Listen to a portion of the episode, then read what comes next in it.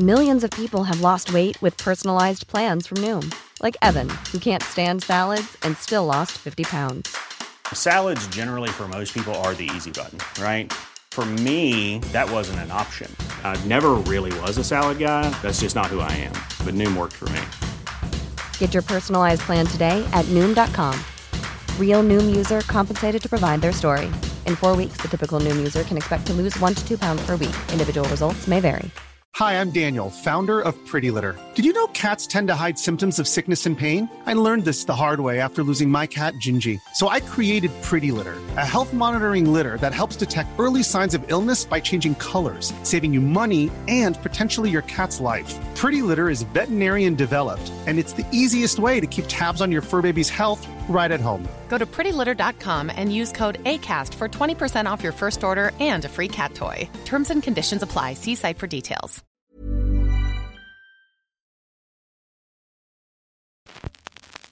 Hello, my name is Jarvis Smith, and you are listening to Candle of Knowledge.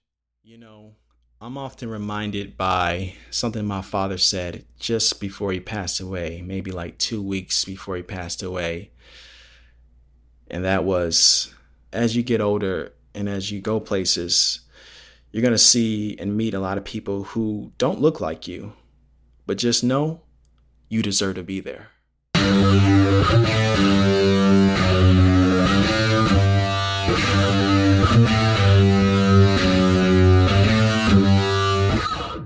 See, my father, he was the main music guy in our family, and he was always the one that had all the latest rap albums and and, and, and, and cassettes and stuff like that that we would listen to on car rides and, and stuff like that with him, whether that be Jay Z, whether that be Tupac or Biggie. And I began to learn about music from him, you know, hip hop and rap. Um, and then as I got into like the fourth or fifth grade, that's when I began to kind of select my own music for the first time. And, you know, I remember growing up, I'm part of the like the MTV, BET era. So I definitely remember TRL being a big thing to, to watch when I would come home and all the different artists that would be on there. So there would be artists that, you know, that are being played on TRL that I can remember hearing from my father playing. But then also there's some newer artists I never heard of before that I was also interested in. So at that time, Limp Bizkit, Korn, you know, that nu metal era, that that's something that caught my attention. And um, I can remember going to like the Walmart and just, you know, seeing the edited version of their CDs and picking it up and kind of scanning it on a little barcode scanner. And then the little music video would pop up up of that of the of the hit single of that album, etc. And just you know, kind of experiencing music and selecting my first, uh, you know, my first art, you know, first artist to kind of listen to on my own, um, you know, and, and, purchase with my own money and stuff like that. And uh, as I was experiencing this and kind of going back to school, and sharing it with my peers, you know, and stuff like that, and sharing it with my peers from my neighborhood and stuff like that, and you know, just letting them know like, hey, this is what I'm checking out, etc. You know, I began to hear, uh, you know, this thing of, you know, you know, black people don't listen to rock, right? I'm like, oh, what? Uh, I I didn't I didn't know that. Uh, that that's something new to me. Like, yeah, black people don't listen to rock. That's that's white people's music. I'm like, oh, oh, okay. I I I didn't know that. So you know, uh, I just kept that part of me, you know, tucked away that I was listening to these type of artists that were different. And as I was in school too, I was, you know, getting into other things like, you know, skateboarding too. I thought skateboarding was kind of cool. Never was a good skateboarder at all, but just was really interested in just the graphics and all that stuff like that of the skate decks and Tony Hawk Pro Skater and all that stuff like that. That was a popular game among all my peers. And but then, you know, they'd be like, you know, black people don't skateboard, right? And I'm like, oh, I didn't I didn't know black people don't don't skateboard. I'm like, what about this one guy, Kareem Campbell? Uh, I believe he's like the, the black guy in the skateboarding game. Well, he's the only one. He's he's like the token one. I'm like, oh, okay, token. I, I, I don't even know what that word means, but okay black people don't skateboard black people don't listen to rock. Uh, i did i didn't i didn't know uh, that that was a thing you know. What i didn't realize was that i'm beginning to hear these different stereotypes that are being brought onto me of like what black people do and what black people don't do uh, etc so i'm beginning to ask the next question. I'm like oh so what do black people do? Well black people they listen to rap uh, black people they play basketball. Black people, you know, y'all y'all dance. Yeah, black people, you know, they they they eat fried chicken. Black people they run away from cops. And you know, as I'm hearing this, I'm just as a kid, just it's like all black people. Like, yeah, that's that's what it is. That's that's what that's what y'all do. Upon hearing that too, I'm also hearing about this thing of you want to keep it real, right? Back in the the 90s when I'm growing up as a kid, you know, that meant something keeping it real. Like, okay, I, I, I want to keep it real, keep it real to, to my race, keep it real to what we're supposed to do according to these stereotypes. So now, you know, as I'm getting into like junior high and stuff like that, you know, you're still kind of like tucking away those things that you're really interested in because you're trying to keep this image of being real. You know, as I, you know, continue to mature and grow, I begin to realize like these things that get, you know, enforced uh, upon, you know, us as black people, like it's very, it's, it's limiting because it's showing us like this is only one narrative of like what the black experience will be and all these things that are being projected onto us of like what we don't do are just plain silly when you think about it in the context of course. And then also what we do do is just not only is silly but also it's it's rooted in ignorance. And like you begin to see that you know and, and being in and coming from you know a, a suburban town where you don't see a lot of people that look like you then you just begin to hear all these different stereotypes and you just begin to believe like okay the, the, what you do begin what you are seeing is it is true. And you know at this time in the early 2000s and in the 90s information isn't as readily available as it is today with you know youtube and google and stuff like that where you can easily debunk all these stupid crazy myths and stereotypes that you hear. So again you're only able to see what you see and right what's right in front of you and what's right in front of you are these stereotypes that they're putting putting into your to your to your head. And without you really realizing it you're kind of slowly biting into it as a young kid as a teenager etc that this is what you know that that's the truth. And then even on the flip side even the people who are saying this to you you know they they themselves were even caught up in just what they thought this was post this is this is like what it means to be black because um, this is all they know. It's the dual um, overview from both sides that are both misinformed ill-informed. They're lost. It's just as you're lost as well you know, trying to find out your own identity. So are they because they're just projecting what they assume, what they just see, because this is all they see and this is what they, what all they, that they know too. And I think that that was like a challenging thing for me, really about self identity um, and just really developing that because you're just, you're just checking out things that you think that you're interested in. Hey, I'm just interested in skateboarding. Hey, I'm just interested in, you know, um, you know, music that's, that's just not only hip hop, but also rock music. I'm interested in just these different things. But when you begin to hear like this contrast of this is what black people do, this is what black people don't do, you know, you begin to question yourself like, are you keeping it real? Like, are you keeping it real to your race and all those type of norms and, and, stereotypes that they try to enforce onto you, that was a big challenge for me. Just again, developing my own self identity, developing my own style, my own individuality upon things. That was one of the challenges, just kind of facing that and just like trying to understand, like, what does it mean to keep it real? What does it mean to be black? You know, those are type of questions that you begin to have. And you're only like, what, you know, 10, 12, 13, or whatever. You know, you're just really just trying to be a kid and just trying to fit in. And, but there's so much more uh, to who I am. There's so much more to, to me. And in that, you know, my perspective, my experiences is not, I'm not being false. I'm not, you know, being, uh, unauthentic, you know, um, or anything. You know, I'm just being myself. But that was just a battle that I had to face, and I had to find out a way to kind of overcome that and, and meet that head on.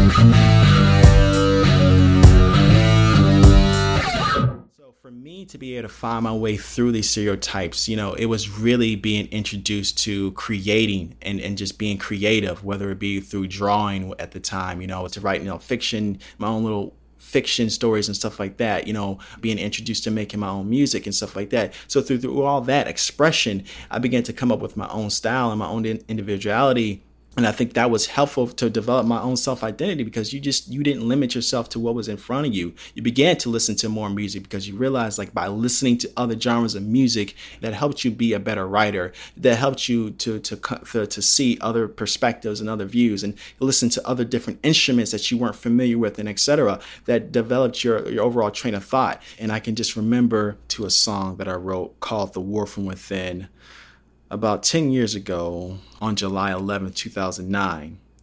And, you know, at that time, 2009, I'm like roughly around like, you know, probably 19, 20, 20, 20, 20 years old or so. So finally kind of getting past all that you know, uh, elementary, junior high, high school, you know, uh, experiences, and now you're, you know, you're out of that realm and you're being exposed to more things, you know, and stuff like that. You know, you began to you reflect on your own self, and I think that's for me the war from within. It was just that, you know, it's just like for me expressing this internal battle that I faced, you know, growing up, because again, it was it was just a, a battle between your true self and the lies and the stereotypes, and like which path do you go? How do you overcome one uh, while facing the other? You know, and what does it really mean to keep it real? What does it really mean to be true to yourself? And you know, and I think you know, for me, it was you know facing these stereotypes head on in a battle. That's the way I envisioned that this song was. It's just like a all-out war battle with yourself and overcoming that war and realizing that man, it doesn't matter what people may try to project onto you of what you're supposed to be doing. You know who you are and what you want to become. And I think that only got stronger as I began to work on my my creativity even more and just begin to kind of read a lot more stuff and different things. Just being exposed to different things and meeting more people you know uh, that really helped develop that perspective and for for your truths as a black man growing up like you know just because like the narrative is always set to be just this one thing you know you know that that you know you're you're not supposed to have both your parents. That's not being black etc that you're not supposed to be growing up in the suburbs. That's not being black. You're not keeping it real. You know you know all these different things that some people try to enforce and you you begin to realize that that's not just the true narrative to your life. And just because that isn't your experience that you know in, in your life doesn't mean that your life isn't authentic you know like it, it, that that's the, that's the big thing and that's what this song was about it was really about talking about that authenticity and fighting for that authenticity of who you are and not being ashamed of who you are and your experiences because your experiences is just who you are you can't help that you know ultimately being black is not an activity you know being black is who I am. That's just my experience, period. And there's no keeping it real. There's no, there's no what you do and what you don't do. This is who you are, period. And I and it took me a while to really reach this type of thinking going through that as a kid. But then as you get older, you just realize that no, this is nonsense. And if I have to fight to get myself to this point of truly understanding that you know who my true self is and, and what it really means for me to be authentic then i'm going to go through that battle. I'm going to i'm going to face those type of internal struggles and those type of you know in, internal uh, thoughts and, and, and, ideas and images that that bother you that haunt you that challenge you that that could ultimately stop your growth from excelling because you're just thinking black people don't do this. Oh i got to keep it real. I have to be this because this is what it means to be black. No you have to fight through that. And that's what i was facing. And, and that's what the song was reflecting that war and being and being ready to go for that war to really reach your true self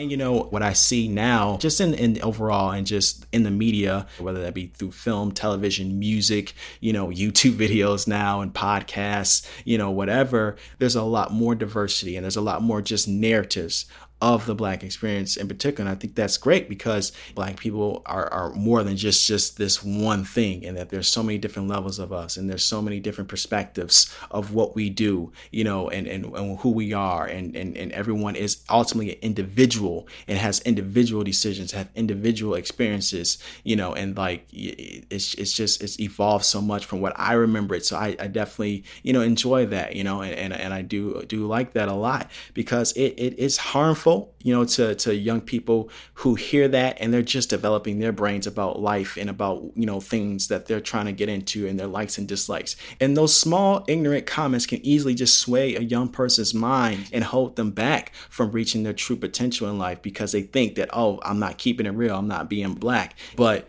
everyone's unique and everyone's different uh, and, and that their experiences are going to be theirs. And, and it doesn't matter if it's different, different than yours. Just know that authenticity is not going to be verified by just some type of norms of what is expected of someone to do. Candle and Knowledge is a live Slayer audio production recorded at My Workstation Works OC and is executive produced by Q, Sane, and myself. The next episode will be released on November 1st, and more information can be found at candleofknowledge.com. That's candleofknowledge.com. All right, Thanks for listening, and I hope you subscribe and share with someone you appreciate. Take care.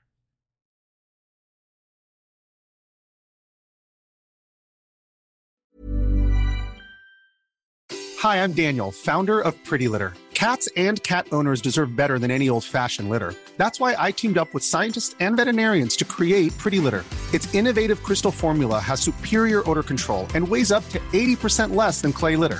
Pretty Litter even monitors health by changing colors to help detect early signs of potential illness. It's the world's smartest kitty litter. Go to prettylitter.com and use code ACAST for 20% off your first order and a free cat toy. Terms and conditions apply. See site for details. Cool fact a crocodile can't stick out its tongue. Also, you can get health insurance for a month or just under a year in some states. United Healthcare short term insurance plans, underwritten by Golden Rule Insurance Company, offer flexible, budget friendly coverage for you. Learn more at uh1.com.